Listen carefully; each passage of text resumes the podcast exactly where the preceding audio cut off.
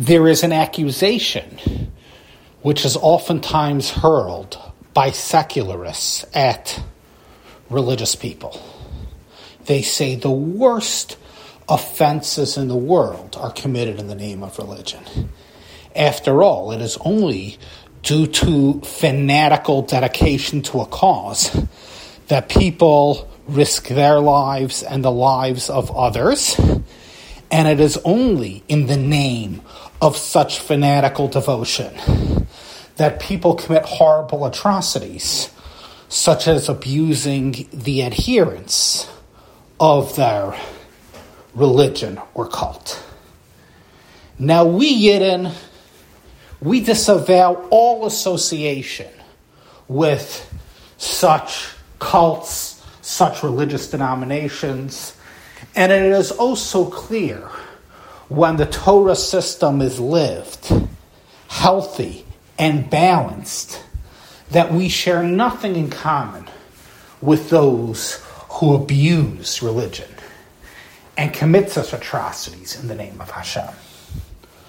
I would like to tease out this idea that this avowal of all association with such people from our parsha, not simply by developing a vard, a thought from a piece of our parsha, but by doing something much grander, by revealing the overall theme of our parsha. The true chachma in learning a parsha is to appreciate how all its pieces come together, how its passages are not disparate mitzvahs or disparate storylines, but to, so to speak, see the master plan of the parsha and how each of the individual parts of the parsha coalesce and, so to speak,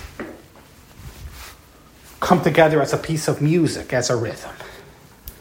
So, what is the big picture theme of Parshas Re'eh? Well, towards the beginning of, par- of our Parsha, the Parsha introduces the notion of a Beis HaMikdash a grand centralized place of Avodas Hashem, a palatial structure as opposed to the mobile Mishkan, which Bnei Yisrael ha- originally have. The Torah speaks of Makom Asher Yivchar Hashem l'shakin Shmo, that one place He will choose to establish His name, l'shichnu sidrashu, and we will seek out that place. When we jump forward to the end of the parasha, the Torah again deals with the Beis Hamikdash and refers to it through the very same words, Makom Asher Yivchar Hashem Shmo. And it tells us at the end of the our parasha, in the passage of Aser to Aser, that this Beis Hamikdash is a place where we will bring karbanos, where we will bring the Meiser Sheni, the tithes, which are to be eaten in Yerushalayim, close to the Beis Hamikdash. And the parasha ends with the mitzvah of Aliyah Regel, the fact that on the three regalim, all males are to ascend to that Beis Hamikdash and spend time with Hashem. So here we have in front of us the bookends of the parasha clearly identified. It opens towards the beginning with the Beis Hamikdash, introducing the notion of a specific place of Avodas Hashem, and it ends with the mitzvahs to be performed in the Beis Hamikdash. Now, Beis Hamikdash, generally translated as temple, immediately carries associations with the temples of Lahavdal of those other religions. What is, does not that word temple evoke such things in your consciousness? Khalila, the idolatrous temples, the pagan temples. And the Parsha makes it very clear from, from the onset, from its onset, that our temple, our Beis Hamikdash, is to be very different from their temples. Because the Pasuk says at the beginning of the Parsha, after discussing the Canaanim's temples, which are to be destroyed, Lo sasan kein la Hashem Elokechem, kiyem ala mokum asher yivcha Hashem Elokechem. Don't act like, their, like they do in their temples. Have one centralized place of Avodas Hashem. Do not have many, many temples and the threat of the worship of many different gods and different temples. That is how Rashi renders that the opening passage of our parsha, differentiating between their temples and ours, specifically in terms of their many temples and our one temple. But I would suggest there's more to it than that. There's more going on here than the distinction between our one Beis Hamikdash and their many temples. There is a deeper division being drawn between our Beis Hamikdash and theirs, and on a deeper level, our notion of organized avoda and their notion of organized religion. Do not draw any association. Because as we said before, healthy Torah life lived as Moshe taught it to us is also different, is in a different stratosphere than those other religious cults and the like. And this is borne out, this understanding is borne out from an echo in our parsha. Because later on in our parsha, it speaks of Avodah Zarah and various idolatrous practices. And it repeats the same phrase which it used earlier regarding the one Beis Hamikdash versus the many temples of the nations. Lo sasan kein. Don't do so. Don't have your temple like theirs. It uses that same term in a broader context when it says as follows in Parak Yud Beis.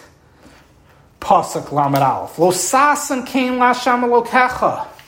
Do not serve Hashem the way they serve their gods. To read the earlier pasuk,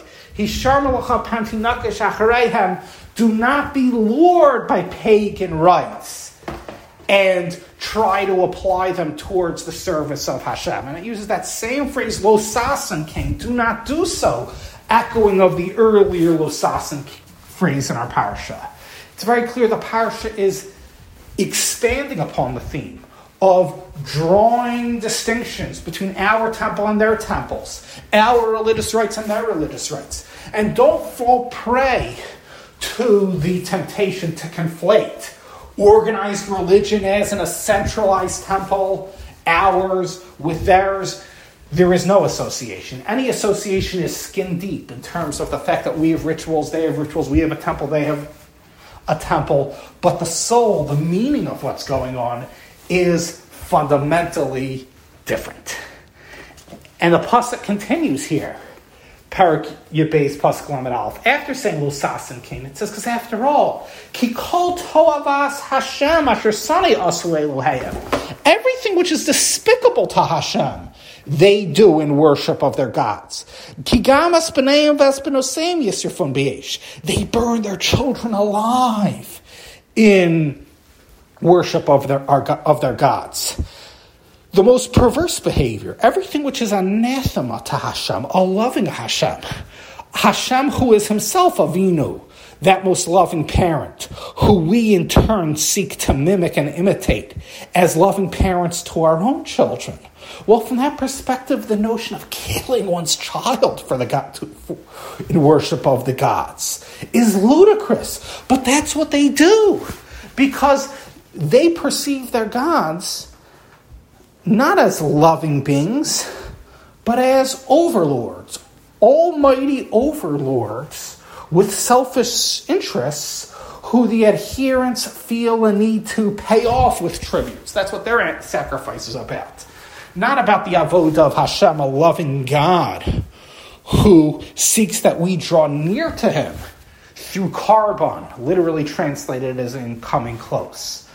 Uh, one can so easily mistake our korbanos with their sacrifices, our temple with their temple, when it's only an analogy which is skin deep, when one only studies the physical behavior and not the meaning, not the focus, not the message. And this is the big theme of our parsha do not conflate us with them. The notion of our religions are fundamentally different. And this is not only true in terms of per se, our korbanos and those korbanos. Animal worship on the like on their part versus our sacred, relationship based avoda. but it is true in general. The sensitivities, the meanings of all mitzvos reflect something very, very different than the rituals of such cults. And this is why I suggest in yet another textual echo. The Torah later talks again about Toeva, just as it spoke of their child worship in the above cited Pasuk and called it Toeva, abomination to Hashem. Later it speaks of abomination in our parsha, the laws of Kashrus, when it speaks of how we eat differently. Avoid the toevos, avoid the abominations, the food abominations of other peoples of the world. It seems to me in this textual echo, reiterating toeva in our parsha. the parasha suggesting that just as regarding the former abomination of Hashem, the notion of child sacrifice, it is so clear that their rituals are fundamentally different than ours in their meaning, and we ought not conflate them. Well, all mitzvos, be it the laws of kashrus or be it other mitzvos, when understood properly, reflect a fundamentally different perspective about life, about God, about man. For example, in the laws of kashrus, the dignity of the eating process, the kedusha of achila, reflects how the adherents of Yiddishkeit are being elevated to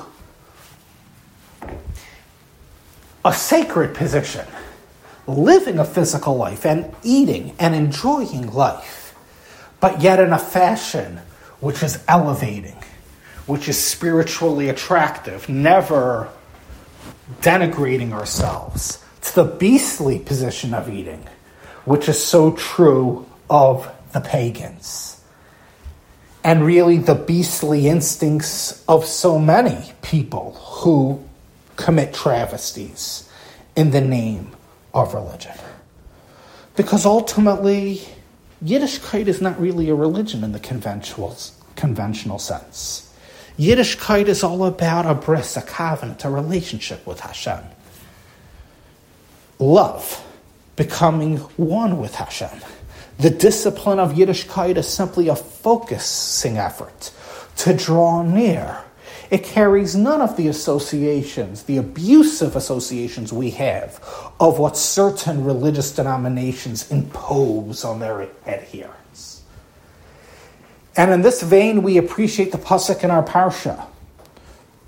A final passage which I will cite, which in line with the greater theme we're developing from the parsha, talks about yet an additional way we are to extinguish ourselves with the foreign peoples and their rituals and cults.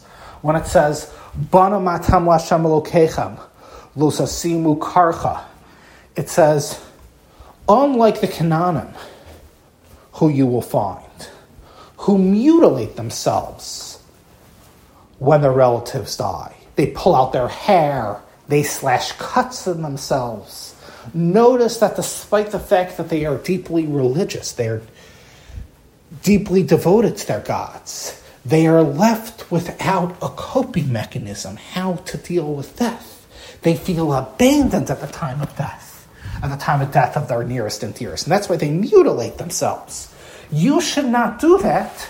Says our Torah, why? Because Banamatam Lashem you're children of Hashem, which I would interpret in the following fashion you're children of Hashem. Even when you skirmish with tragedy in life, you face the most difficult circumstances, the loss of closest relatives. You know that you're loved. If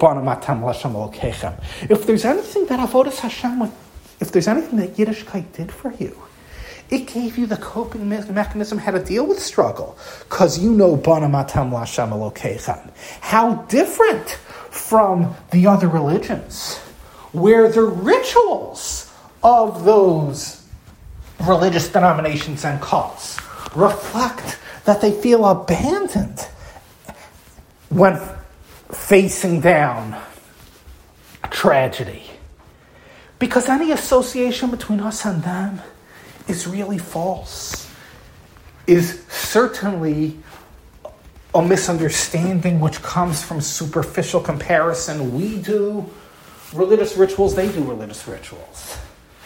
Which is really no different than saying pagans eat lunch and we eat lunch, and that's about where it ends in comparison.